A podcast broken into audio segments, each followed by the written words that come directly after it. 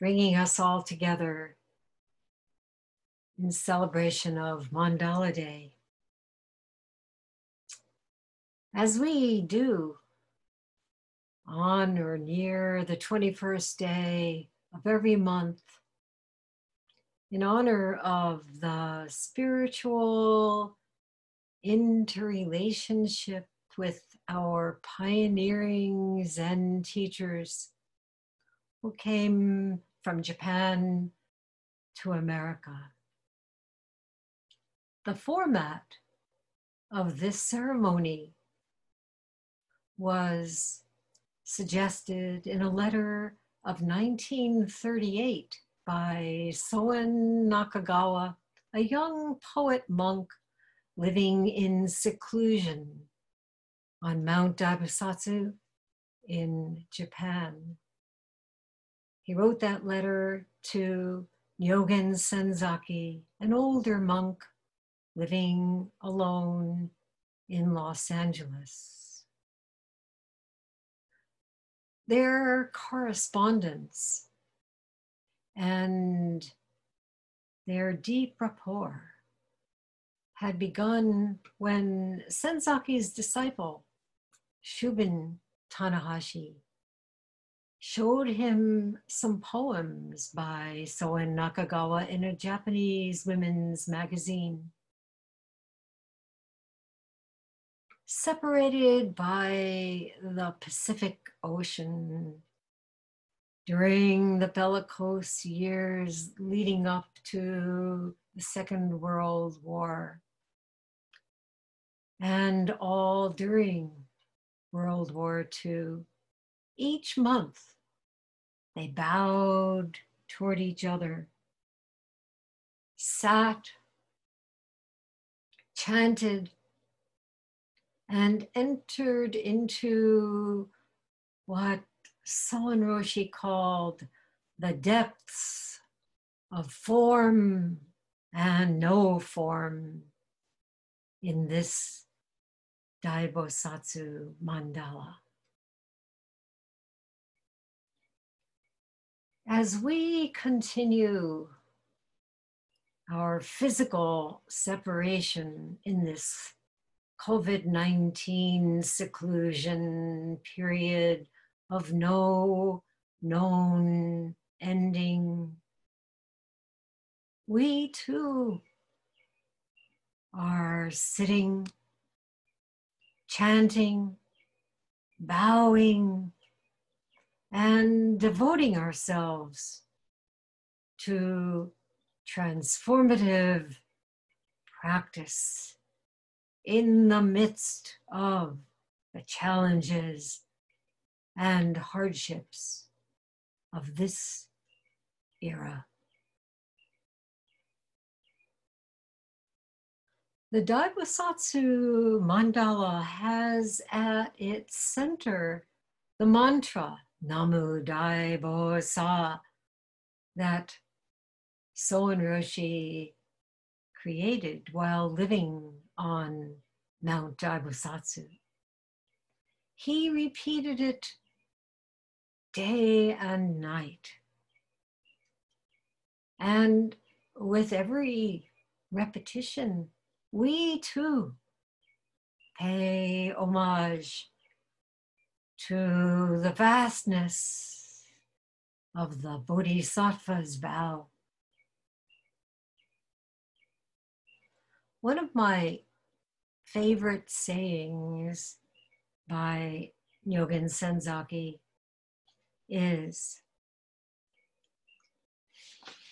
essential to Buddhism is the understanding that unless there is significant transformation in the ways we relate to ourselves and others, we will continue to develop social and cultural structures that manifest and reinforce the futile struggle to escape from our sense of lack by taking refuge in acquisitive and aggressive behaviors. I call this essential understanding a radical culture of awakening.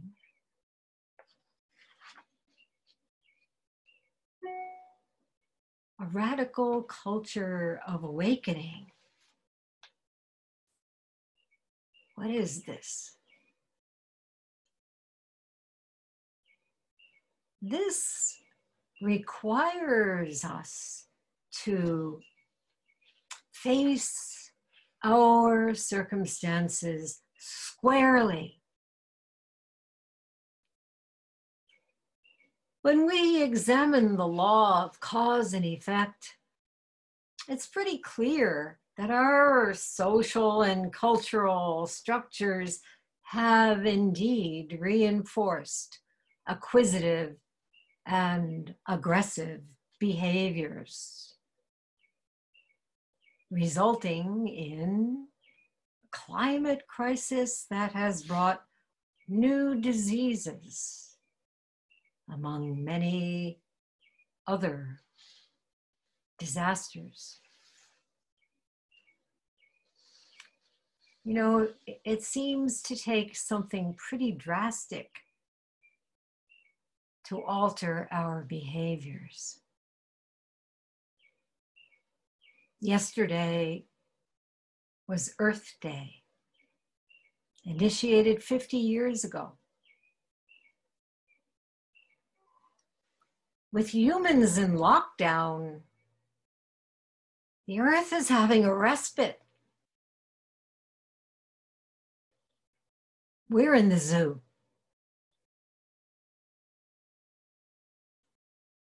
Air pollution levels and C O two emissions have fallen around the globe. Residents of Jalandhar, a city in northern India, can now see what has been hidden for decades.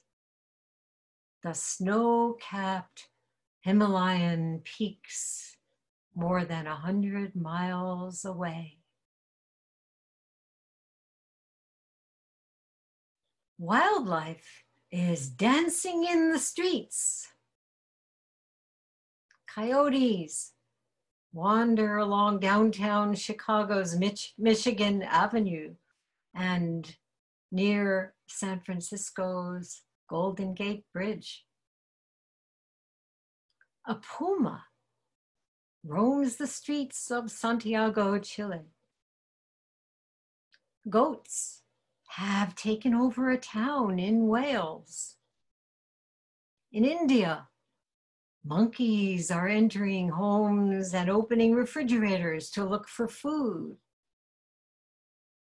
In Adelaide, Australia, kangaroos hop through a mostly empty downtown, and a pack of jackals has taken over an urban park in Tel Aviv, Israel.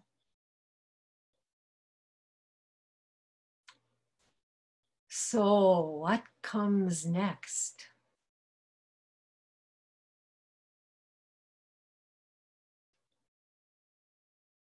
We have an economic crisis that rivals the Great Depression. Most of us sitting here this evening are very fortunate. Most of the world is not.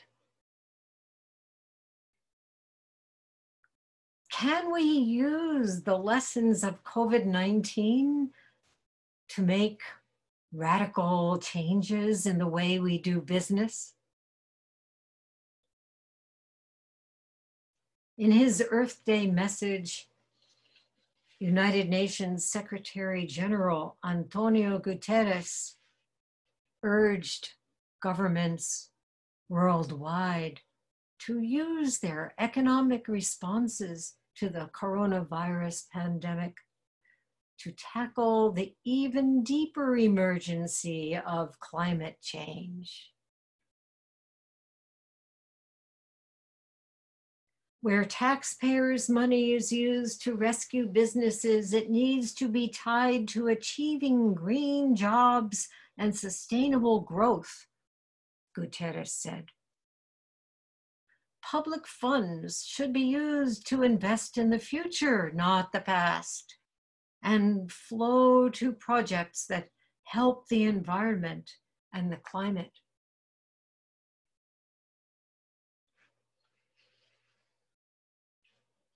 Here in the U S A, will we see a return to the insupportable structures that reinforce all those acquisitive and aggressive behaviors, as Senzaki put it, to deadly effect?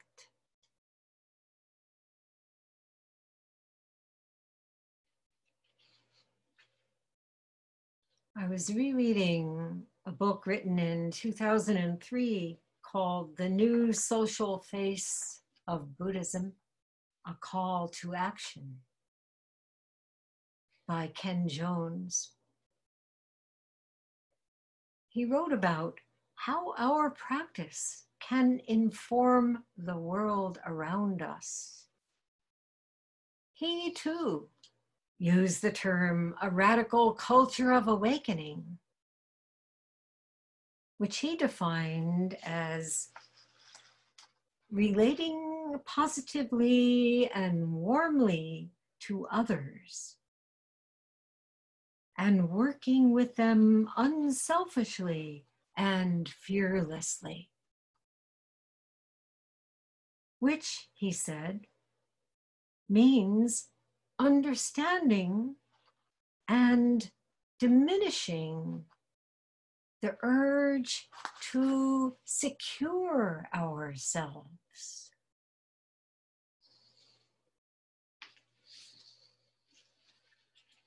At this time in our lives, it's imperative to see that urge as it arises, which happens anytime the ego feels threatened. I gotta secure myself. I gotta take care of me. I'm sure we've all experienced it during these days of confinement. From time to time. But because of our practice, we know that securing the self is really a delusion. Nothing can be secured. What self? Everything is in the process of taking form and passing away.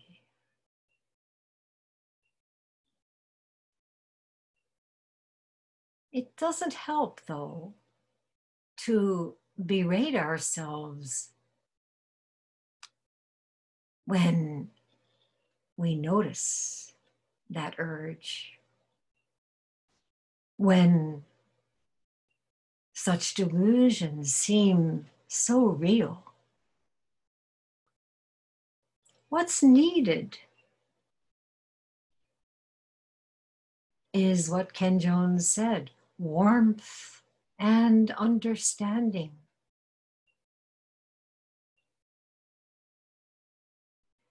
For ourselves, for each other,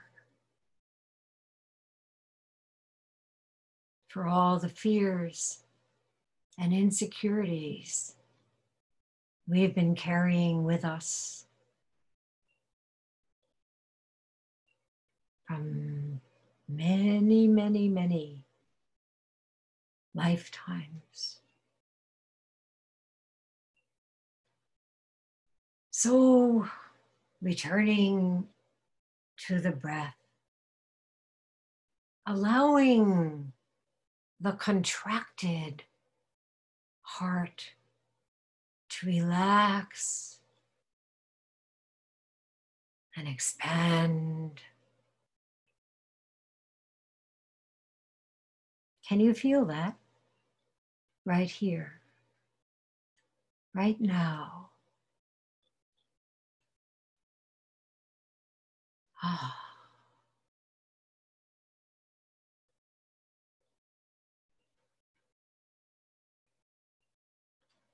That's the only way we can work together unselfishly and fearlessly, creatively and lovingly,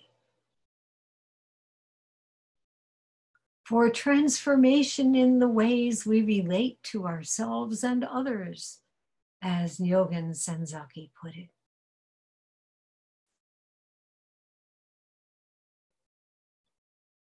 It's so crucial.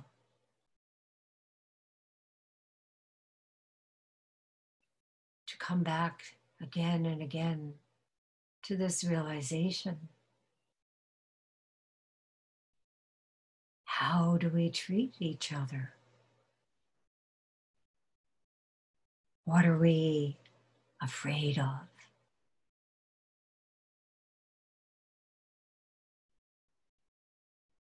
A radical culture of awakening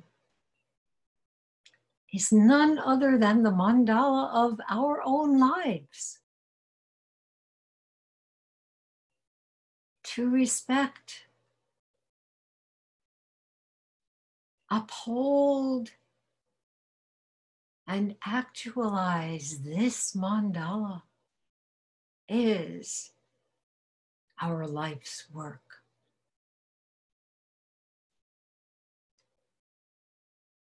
By noticing when our minds go wandering off, when we get entangled in emotional reactivity, and by exhaling completely and breathing in a sense of wonder. We are learning to yield, to soften, to open, to manifest the great Bodhisattva mandala that includes all beings.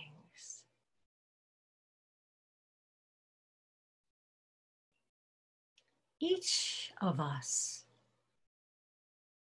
is a ray, a beam, a thread, an integral part of this mandala.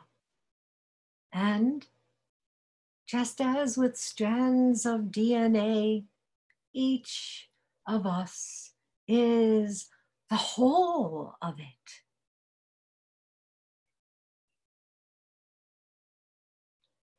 So now, visualize a beautiful mandala of Buddhas and Bodhisattvas. If you wish, you can look at the screen. This is it. Or you may close your eyes and see these Buddhas and Bodhisattvas radiating out from a central being of light.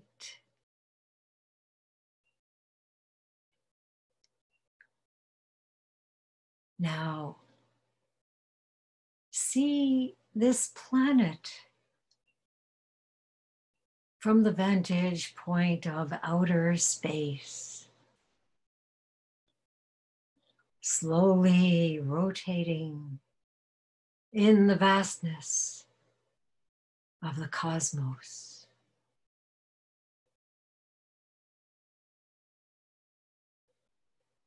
You're on it.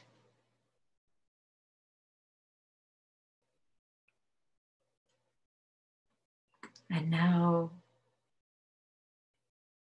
receive this breath fully. Experience it.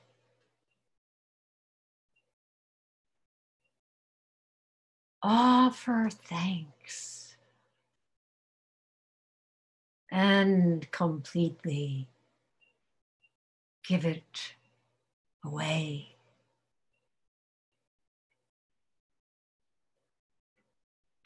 Offering, receiving, receiving, offering. This is Namu Dai Bosa.